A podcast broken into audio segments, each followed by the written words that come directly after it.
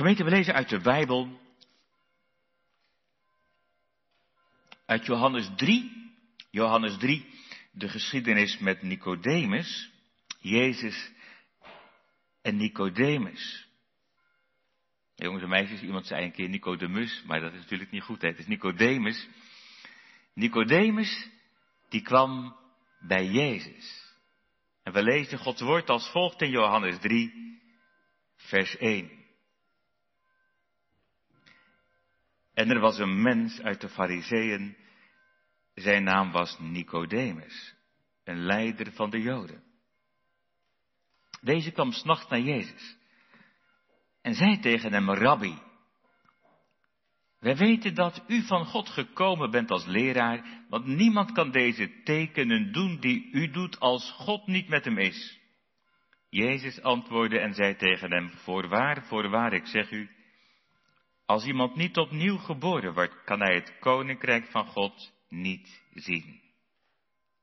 Nicodemus zei tegen hem, hoe kan een mens geboren worden als hij oud is? Hij kan toch niet voor de tweede keer in de schoot van zijn moeder ingaan en geboren worden? Jezus antwoordde, voorwaar, voorwaar, ik zeg u. Als iemand niet geboren wordt uit water en geest, kan hij het koninkrijk van God niet binnengaan. Wat uit het vlees geboren is, dat is vlees. Wat uit de geest geboren is, dat is geest. Verwonder u niet dat ik tegen u gezegd heb, u moet opnieuw geboren worden. De wind waait waarheen hij wil en u hoort zijn geluid, maar u weet niet waar hij vandaan komt en waar hij heen gaat.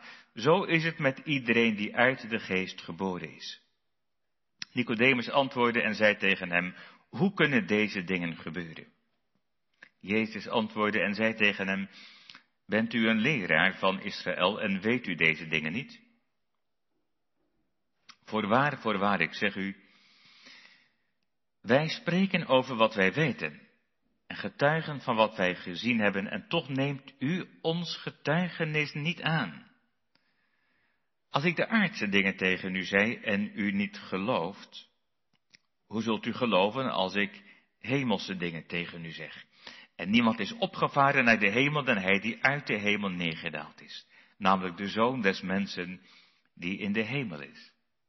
En zoals Mozes de slang in de woestijn verhoogd heeft, zo moet de zoon des mensen verhoogd worden, opdat ieder die in hem gelooft niet verloren gaat, maar eeuwig leven heeft. Want zo lief heeft God de wereld gehad, dat hij zijn enige geboren zoon gegeven heeft, opdat een ieder die in hem gelooft niet verloren gaat, maar eeuwig leven heeft. Want God heeft zijn zoon niet in de wereld gezonden, opdat hij de wereld zou veroordelen maar opdat de wereld door hem behouden zou worden. Wie in hem gelooft, wordt niet veroordeeld. Maar wie niet gelooft, is al veroordeeld. Omdat hij niet geloofd heeft in de naam van de enige geboren zoon van God. En dit is het oordeel. Dat het licht in de wereld gekomen is. En de mensen hebben de duisternis lief gehad meer dan het licht, want hun werken waren slecht. Want ieder die kwaad doet, haat het licht en komt niet tot het licht, opdat zijn werken niet ontmaskerd worden. Maar wie de waarheid doet, komt tot het licht, opdat van zijn werken openbaar wordt dat ze in God gedaan zijn. Tot zover. De tekst voor de preek is vooral vers 3. Dat zijn die woorden van Jezus tot Nicodemus. Voorwaar, voorwaar, ik zeg u, als iemand niet opnieuw geboren wordt, kan hij het koninkrijk van God niet zien. Ja, soms zeggen mensen van boven geboren worden, dat kan op zich wel vanuit het Grieks en dat is op zich natuurlijk ook wel waar. Alleen de Heer Jezus sprak geen Grieks, maar Aramees. En dan is die betekenis weer wat lastiger. Dus we laten gewoon staan opnieuw geboren worden. Al is dat natuurlijk ook van boven geboren worden. Maar het gaat ook echt om een nieuwe geboorte, opnieuw geboren worden. Nog een keer, een tweede keer geboren worden.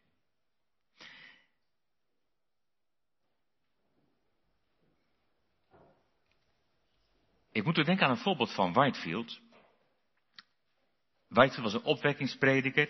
Die kwam vaak, tenminste een aantal keren in Amerika. En daar heeft hij heel wat keren gepreekt. En telkens nam hij deze tekst. Telkens preekte hij over de wedergeboorte. U moet opnieuw geboren worden. En toen zeiden ze, maar waarom preekt u elke keer over dezelfde tekst? We hebben al zo vaak die preek gehoord. Dan zegt hij nou, u moet opnieuw geboren worden. Met andere woorden, van, het is een kernzaak die telkens terugkomt. Al is het niet de bedoeling dat we altijd over dezelfde tekst spreken natuurlijk, maar wel een kernzaak die in de schriften telkens terugkomt. U moet opnieuw geboren worden. En wat, wat wil Jezus daarmee zeggen in dat gesprek met Nicodemus? Daar gaat het over in de preek. Opnieuw geboren worden. Johannes 3, vers 3. Gemeente, in dat gesprek met Nicodemus zegt Jezus dat je opnieuw geboren moet worden. Anders kun je het koninkrijk van God niet zien, zegt hij.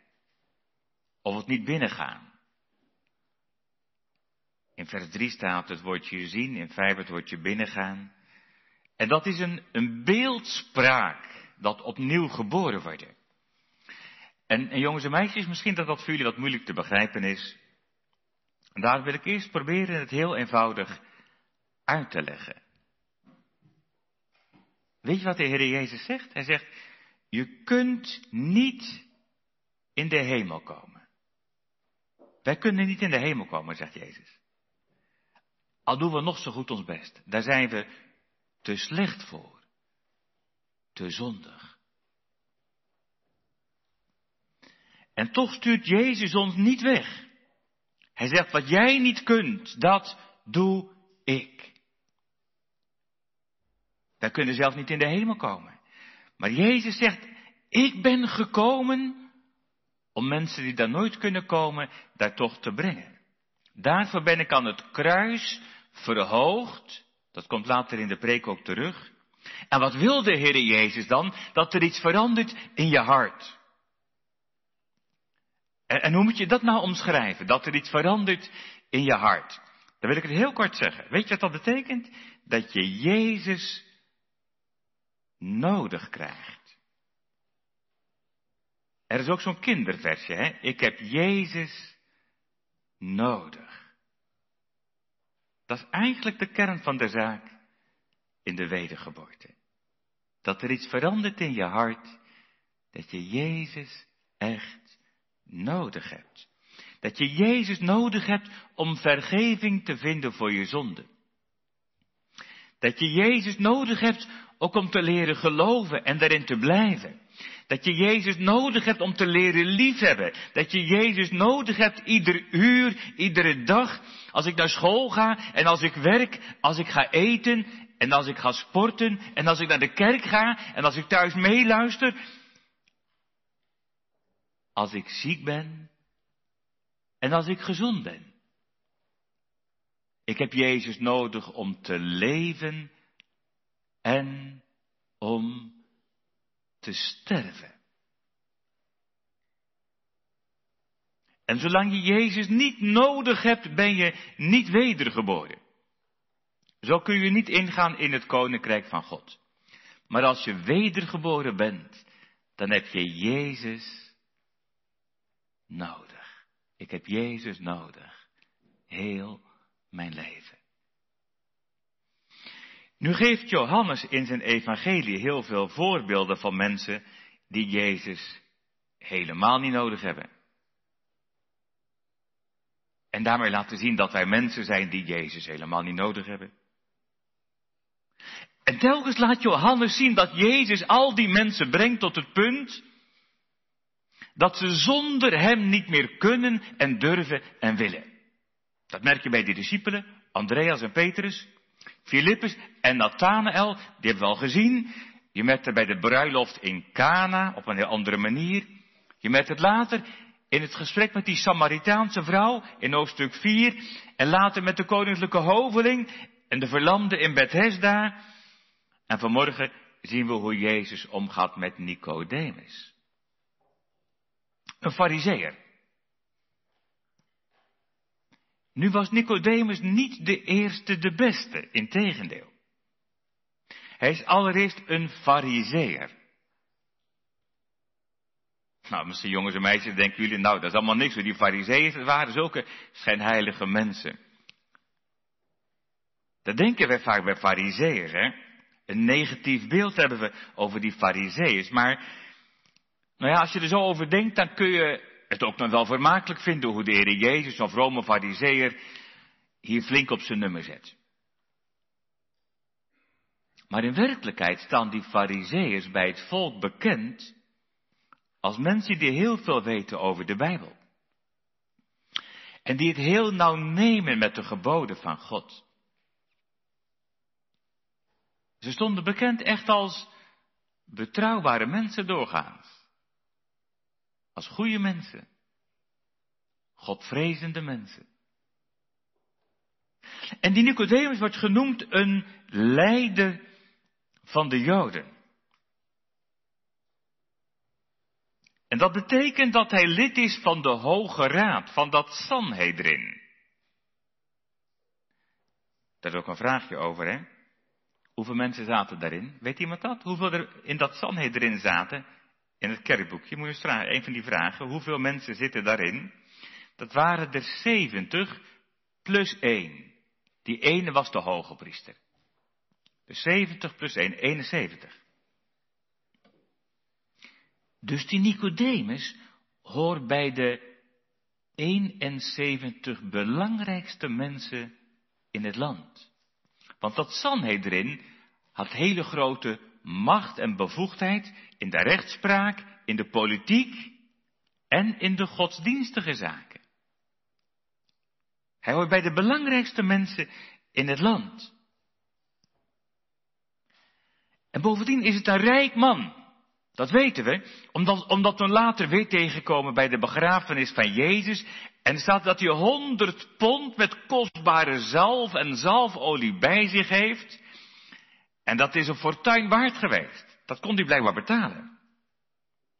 En bovendien is deze Nicodemus oprecht.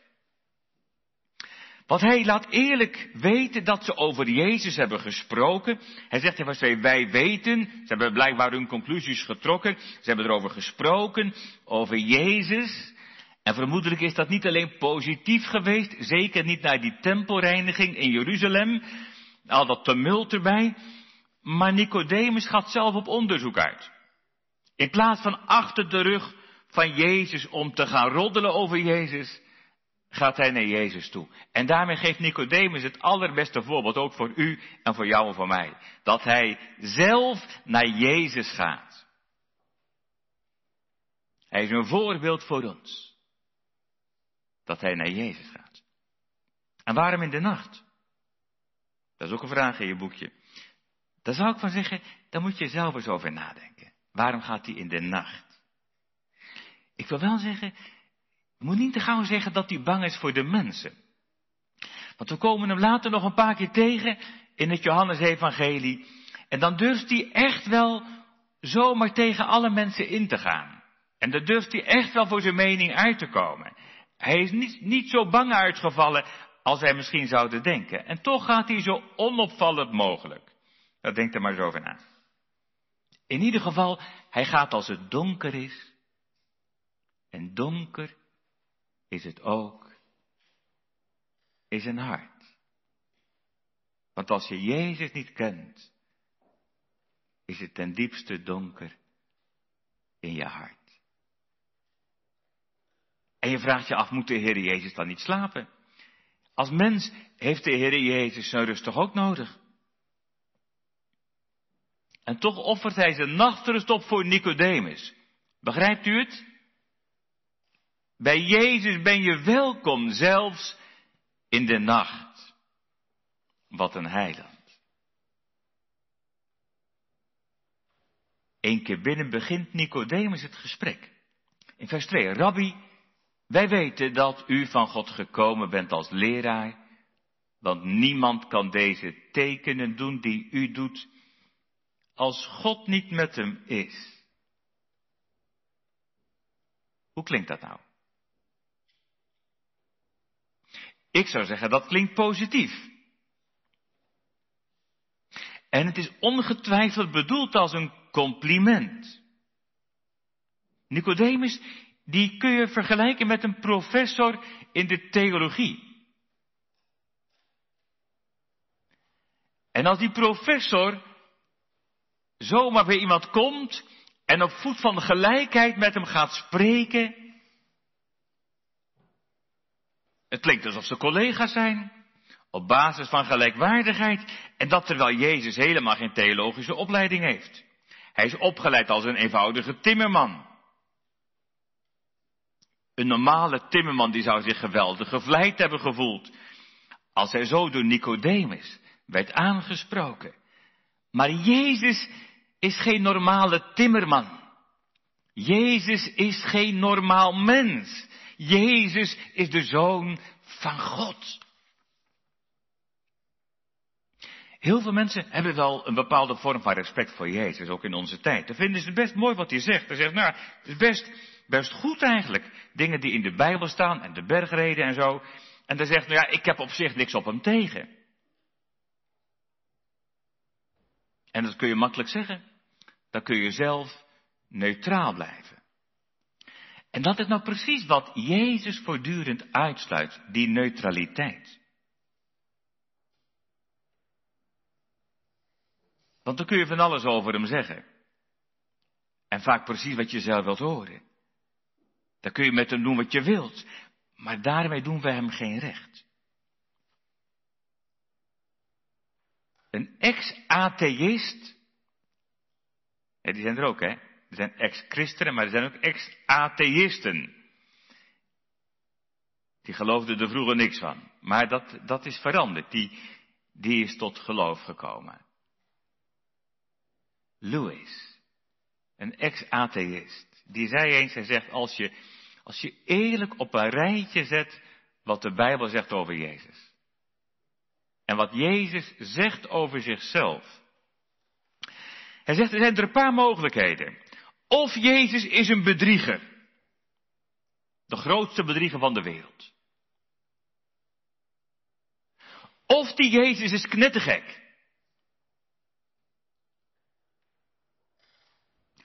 Of Jezus is wie hij zegt te zijn, de zoon van God. En deze atheïst boog voor Jezus. Maar dat gaat Nicodemus veel te ver. Hij is best bereid om te erkennen dat Jezus een rabbi is, dat hij een leraar is, dat hij bijzondere tekenen verricht heeft. Hij wil ook nog eens zeggen dat God met hem is. En dan gaat de Nicodemus al veel verder dan de andere leden van het Sanhedrin. Maar het moet niet te gek worden. En wat zegt Jezus? Dat is de tekst. Jezus antwoordde en zei tegen hem, voorwaar, voorwaar, met nadruk ook, tot twee keer toe, ik zeg u, als iemand niet opnieuw geboren wordt, kan hij het koninkrijk van God niet zien. Hier gaat het over opnieuw geboren worden.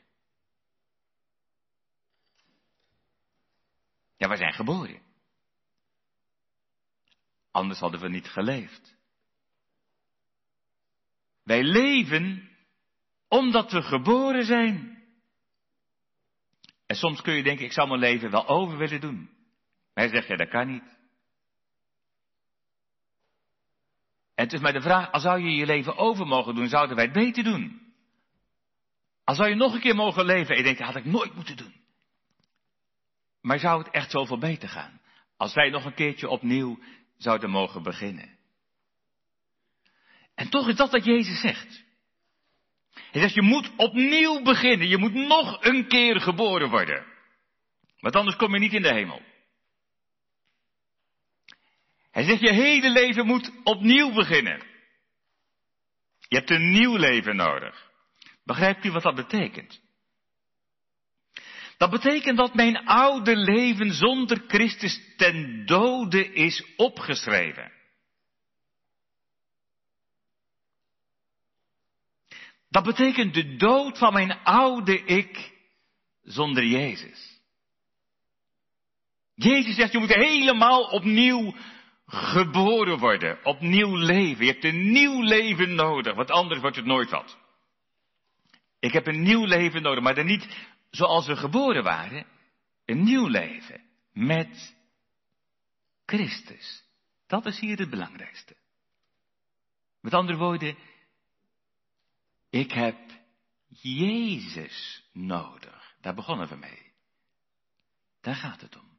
Een nieuw leven waarin je Jezus nodig hebt.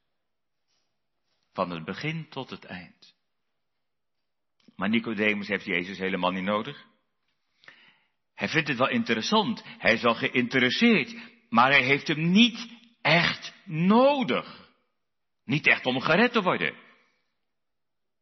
Hij wil wel meer van hem weten, maar dat moet niet te gek worden. En ondertussen weet Jezus heel goed wat hij zegt. Voorwaar, voorwaar in die tekst. Ik zeg u, als iemand niet opnieuw geboren wordt, kan hij het koninkrijk van God niet zien. Met andere woorden, Nicodemus, je kunt niet ingaan in het koninkrijk als je op je oude voet verder leeft. Al ben je lid van het Sanhedrin. En begrijpt u hoe ver Jezus hierin gaat? Want als er iemand kan ingaan in het koninkrijk van God, dan is het Nicodemus wel. Hij is een voorbeeldig man. En dat moeten wij niet wegzetten alsof het allemaal zijn heilig is, want daar geloof ik niks van dat het zijn heilig was. En dat zegt Jezus ook niet, dat hij zijn heilig was. Nicodemus was een voorbeeldman. Maar als zelfs Nicodemus niet in de hemel kan komen, wie dan wel? Dat is hier de bedoeling. Dat is wat Jezus bedoelt. Als zelfs Nicodemus er niet komt, dan is er geen mens die in de hemel kan komen. Zonder dat hij opnieuw geboren wordt. Want wij zijn zonen en dochters van Adam. Wij worden geboren buiten het paradijs. En wij zijn nooit in staat om zelf terug te keren in het paradijs. Ofwel het koninkrijk van God. Kijk, als je dat zegt tegen de hoeren en tegen de tollenaren en tegen die Samaritaanse vrouw, die weet dat wel. Die vrouw die wist best dat ze verkeerd zat. Die wist best dat ze in zonde leefde. Die wist best dat ze zo niet in de hemel kon komen. En als ze het zelf niet wist, dan zeiden de mensen dat wel tegen haar. Denk maar niet dat je er zo komt. En ook die tollenaren, die wisten dat best. En als je dat tegen een dief en een crimineel zegt, die kijkt daar niet van op. Maar als je dat tegen Nicodemus zegt, tegen een voorbeeld kerkganger. En niet zomaar een kerkganger. Een toptheoloog en dan nog een godvrezende ook. Als hij dat zegt tegen u en tegen jou en tegen mij. Dit gaat Nicodemus echt te ver. Dat merk je meteen in vers 4. Nicodemus zei tegen hem, hoe kan een mens geboren worden als hij oud is? Hij kan toch niet voor de tweede keer in de buik van zijn moeder ingaan en geboren worden? Dan hoor je de irritatie. Ik heb wel eens gedacht, Nicodemus, die, die heeft het misschien niet begrepen of zo. Maar dat is denk ik helemaal niet het punt. Nicodemus is een theoloog, die is gewend om in beelden te denken, die weet echt wel wat Jezus bedoelt. Als Jezus zegt, je moet opnieuw geboren worden. Nicodemus is geen onnozele hals. Hij begrijpt heel goed wat Jezus bedoelt. Maar met zijn antwoord wil Nicodemus zeggen, ja maar beste Jezus, dat is absurd. Dat kun je zo niet zeggen, dat is dwaas. Dat, dat, dat is, ja dat is net zo absurd als dat je zegt dat je nog een keer in de buik van je moeder moet gaan. Dat kan helemaal niet. Je kunt toch ook niet zeggen dat je, dat je zonder een nieuw leven met Jezus buiten het koninkrijk van God blijft. Dat kun je toch niet zeggen, denkt Nicodemus. Wie denkt u wel dat u bent? Alsof ik zonder u niet in de hemel kom. Alsof u God in eigen persoon bent.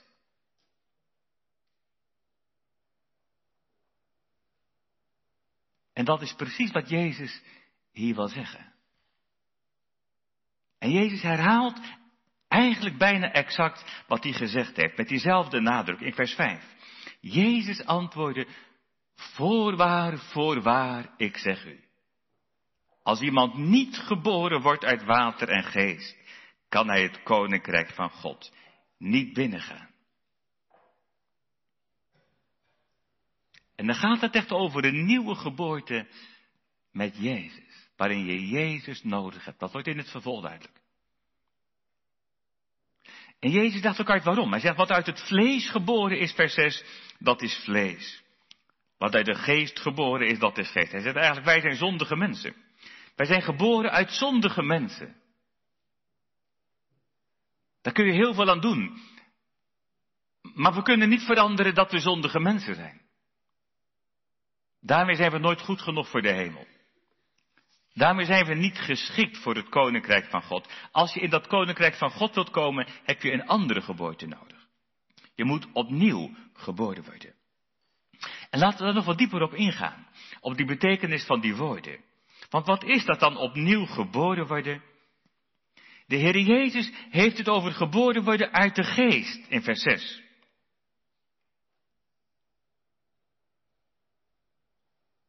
Dat is hetzelfde als geboren worden uit God. Zo heeft Jezus het gezegd, of in ieder geval Johannes, in hoofdstuk 1, vers 13, daar gaat het over geboren worden uit God. En dat laat dus zien, daar moet God zelf aan te pas komen. Daar moet de Heilige Geest aan te pas komen. Dat is het werk van de Heilige Geest. Dat kun je zelf niet even doen. Net zo min als je eigen geboorte je eigen werk is. Het is voluit Gods werk. En daarvoor komt de dank voluit toe aan God. En dan die vergelijking met de wind. Jongens, meisjes, in het kerkboekje sta je, daar wordt dat ietsjes uitgelegd. Daar zie je die wolken staan, en staat de wind, en dat is geest, en dat is ruach, dat is een Hebreeuws woord, en pneuma, dat is een Grieks woord. En dat is adem. Dat is wel bijzonder in het Hebreeuws en in het Grieks. Daar is het woordje voor wind precies hetzelfde woord als het woord voor geest, ook voor de Heilige Geest. Misschien dat ze de wind hoorden ruisen in de bomen tijdens het nachtelijke gesprek. En dan die beeldspraak van de wind. Vers 8. De wind waait waarheen hij wil en u hoort zijn geluid, maar u weet niet waar hij vandaan komt en waar hij heen gaat. Zo is het met iedereen die uit de geest geboren is. Die wind die gaat en die komt en je hoort hem, maar die gaat zijn eigen gang. Wij sturen die wind niet. Hij gaat zijn eigen gang. Zo is de Heilige Geest. Hij gaat op zijn eigen manier te werk. Hij gaat met ieder mens zijn eigen gang. Wij kunnen hem niet voorschrijven. Hij is soeverein, zeggen we dan. Hij bepaalt zelf wat hij doet en waar hij werkt. Die vergelijking met de wind heeft nog wel meer te zeggen. Want wanneer begint het eigenlijk te waaien? Als u straks buiten komt, wanneer begint het te waaien? Soms kun je dat precies vertellen. Als er een hevige wind opsteekt of als het gaat stormen, dan kun je soms precies vertellen wanneer het begon te stormen. Dat is met de Heilige Geest ook. Als die stormachtig werd, kun je het vaak precies vertellen wanneer hij begint te werken. Maar heel vaak kun je dat niet precies vertellen wanneer het nou begint. Vertel het maar bij Nicodemus, wanneer begint het nou bij die man? Dat weten wij niet eens. Het is de vraag of hij dat zelf precies kan aanwijzen. En dat hoeft ook niet. Net zo min als die gewone wind. Als u buiten komt en het waait een beetje. Ja, wanneer is dat nou begonnen? Wie zal het zeggen? En dat is ook niet zo erg. Het gaat er niet om dat je precies weet wanneer het begint. Het gaat erom dat het begint.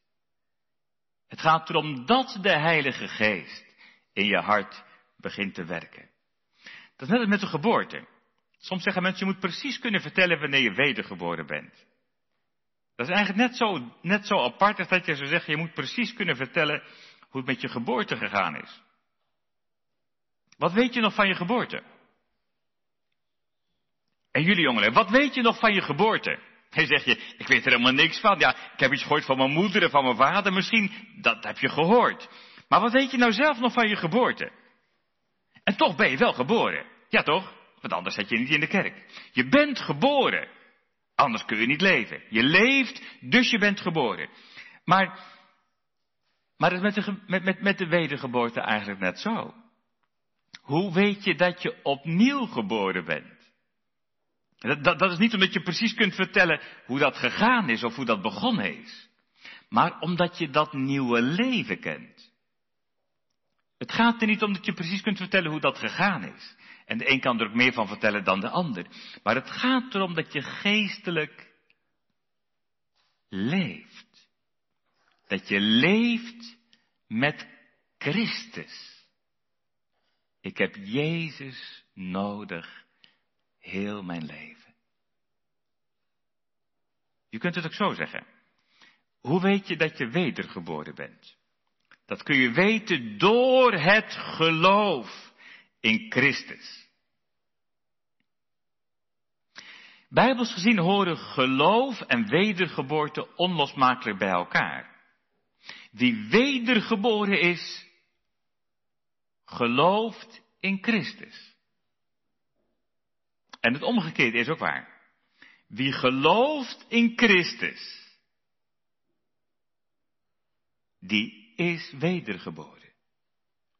Je kunt niet wedergeboren zijn zonder dat er iets van het geloof is. En dan kan dat een groot geloof zijn, een vast geloof, maar dat kan ook heel twijfelend, heel aarzelend, heel schuchter zijn, vol met onzekerheid. Dat, dat het meer nog een verlangen is. Dat je Jezus niet kunt missen. Zonder dat je het heel zeker durft te zeggen. Maar je kunt niet wedergeboren zijn zonder dat er iets is van geloof. Van dat geloof dat Jezus nodig heeft. En je kunt niet geloven in Jezus zonder dat je wedergeboren bent. Want uit onszelf geloven wij hem niet. Uit onszelf hebben we hem helemaal niet nodig. Dat maakt de Heer Jezus op een bijzondere wijze duidelijk in het vervolg van dat gesprek. Dan gebruikt de Heer Jezus een voorbeeld. Een voorbeeld dat we denk ik allemaal wel kennen. Van die koperen slang, die koperen slang in de woestijn. U kunt het vinden in nummer 21. Dan gebeurt er iets heel ergs. Dan komt het volk in opstand tegen Mozes, maar vooral tegen God. En dan, dan geloven ze niet meer dat de Heer te vertrouwen is. Dan willen ze terug naar Egypte. En dan, en dan zeggen ze eigenlijk, bekijk het maar tegen Mozes. En dan ineens zijn er giftige slangen.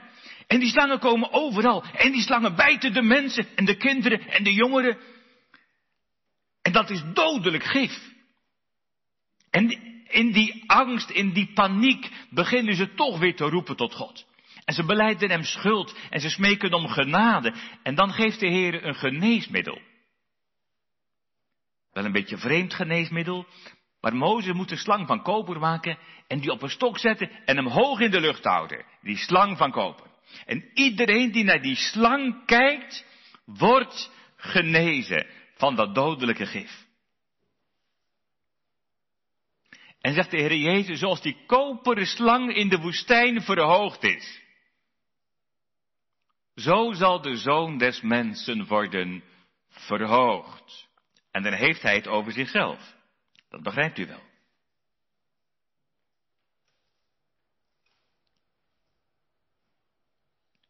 Hij zegt eerst dat hij uit de hemel gekomen is.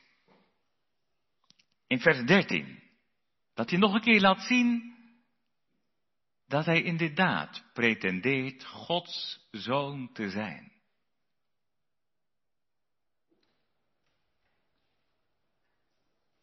Hij komt uit de hemel. En hij is neergedaald naar de aarde. Waarom? Om verhoogd te worden, net als die koperen slang. En jongens en meisjes, ik denk dat jullie dat wel begrijpen, hè? Want als je denkt in die koperen slang, hoe is de Heer Jezus dan verhoogd? Ja, niet op een stok of zo, maar hoe is de Heer Jezus dan in de lucht gehesen? Aan het kruis natuurlijk. Ja, is dat dan echt verhoogd? Dat is toch een vernedering? Dat is op zich allemaal wel waar. Maar het gaat toch echt even over dat hij, dat hij hoog aan dat kruis wordt vastgenageld. Die koperen slang moest hoog worden omhoog gehouden. Waarom? Dat iedereen hem kon zien. Waarom moet de Heer Jezus hoog aan dat kruis worden vastgenageld? Dat iedereen hem kan zien. Dat jij hem kunt zien. Dat u, dat ik, dat we hem zullen zien. Dat is nodig, zegt Jezus, voor u en voor jou en voor mij. Want zonder dat kun je niet gered worden van dat dodelijke gif van de zonde. Wat is dan ook als het ware gebeten door de slang al in het paradijs. We dragen als het ware dat slangengewin ons mee. Dat zondige, dat dodelijke, ten dode opgeschreven door de zonde. En we kunnen onszelf niet redden. Net zo min als die mensen in de woestijn. Niemand kan ons redden, behalve Jezus. Alleen door dat zien op Jezus word je gered van het gif van de zonde. Alleen door het geloof in Jezus word je gered van de toekomende toorn. Zo zegt de Heer Jezus het zelf. Lees maar mee in vers 14. jongens en meisjes, als je lezen kunt, kijk maar mee. Zoals Mozes die slangen in de woestijn voor de hoogte heeft, hoog in de lucht. Zo moet de zoon des mensen, en dat is Jezus, verhoogd worden. En dan zie je dat kruis voor je, opdat ieder die in hem gelooft, niet verloren gaat, maar eeuwig leven heeft. Daar zegt de Heer Jezus dus weer dat hij moet sterven aan het kruis. Vanwege onze zonde. Dat er geen redding is dan door Hem en door Zijn verhoging aan het kruis. En misschien zeg je, nou, daar kan ik helemaal niks mee. En dat zegt me niks.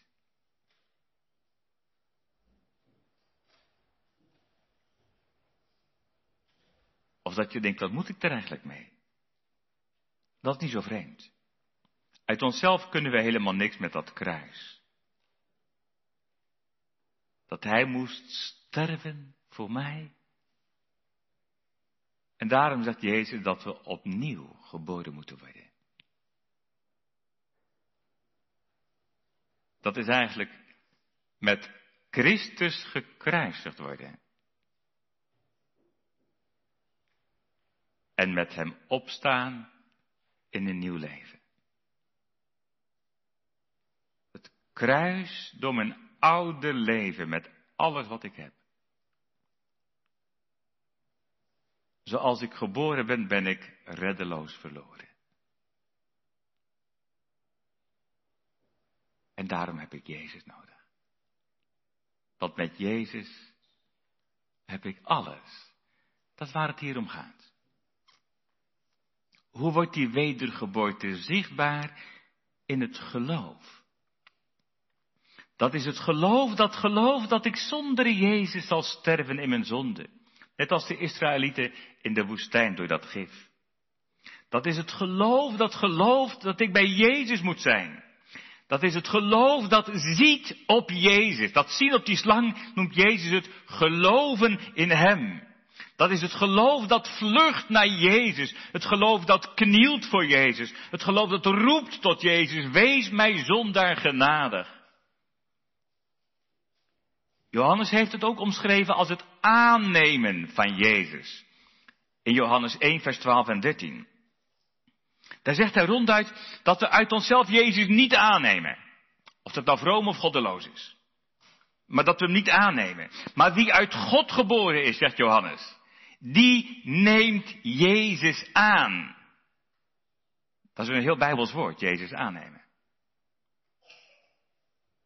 Dat is eigenlijk hetzelfde als het geloof, Jezus aannemen. Wie uit God geboren is, neemt Jezus aan. En bijvoorbeeld in de eerste brief van Johannes, 1 Johannes, dan zegt hij ook, wie gelooft dat Jezus de Christus is, die is uit God geboren. Dus weer wedergeboorte en geloof. En dan zegt hij, ieder die lief heeft, is uit God geboren. Dus als je hem lief hebt, en als je elkaar lief hebt, waar die liefde is, en, wie de rechtvaardigheid doet, is uit God geboren. En, en wie uit God geboren is, doet de zonde niet, zegt hij dan. Met andere woorden, dan breek je met de zonde. Hoe weet je dat je wedergeboren bent? Als je die dingen op een rijtje zet, wat Johannes daarvan zegt, in die brief en in het evangelie. Hoe weet je dat nou? Door het geloof in Christus. Door het aannemen van Christus. Uit die liefde tot Christus. Uit die liefde tot elkaar. Uit het breken met de zonde. Uit de liefde tot Hem. Uit het leren luisteren naar Hem. Dat is precies waar het om gaat. Dat je Jezus nodig hebt. Dat wil niet zeggen dat je zonder zonde bent. Was het maar waar. Dat wil niet zeggen dat je, dat je hart ineens geen last meer heeft van vuile verlangens. Van egoïstische verlangens. Of van hooghartige gedachten. Was het maar waar. Maar waar gaat het om? Dat je Jezus nodig hebt. Zolang je Hem niet nodig hebt als je zaligmaker. En je Hem niet aanneemt als je Heere en Heiland. En je Hem niet gehoorzaamt. En je denkt, eh, dat moet je zelf maar weten, maar ik luister niet. Zolang je Hem niet lief hebt, ken je dat nieuwe leven niet. En dan zegt Jezus, voorwaar, voorwaar, ik zeg u, als u niet opnieuw geboren wordt, dan kun je het koninkrijk van God niet zien. Ja, wat moet ik dan doen? Ik, ik kan mezelf toch niet nog een keertje geboren laten worden? Inderdaad, dat kunnen we niet. Net zo min als die Israëlieten zich konden verlossen van de dodelijke gif van die slangen. Maar wat wij niet kunnen, dat doet hij. Zie hoe hij wordt verhoogd aan het kruis. Hoe hij hangt aan het kruis als het medicijn tegen de zonde, als het offer voor de schuld. Kun je nog zonder hem? Of heb je hem in alles nodig? Zie dan op hem en geloof in hem, want wie gelooft, die heeft het. En wie gelooft in hem, die weet, ik heb Jezus nodig. Heel mijn leven. Ik heb Jezus nodig. Elke dag, elk uur, elk ogenblik. Amen.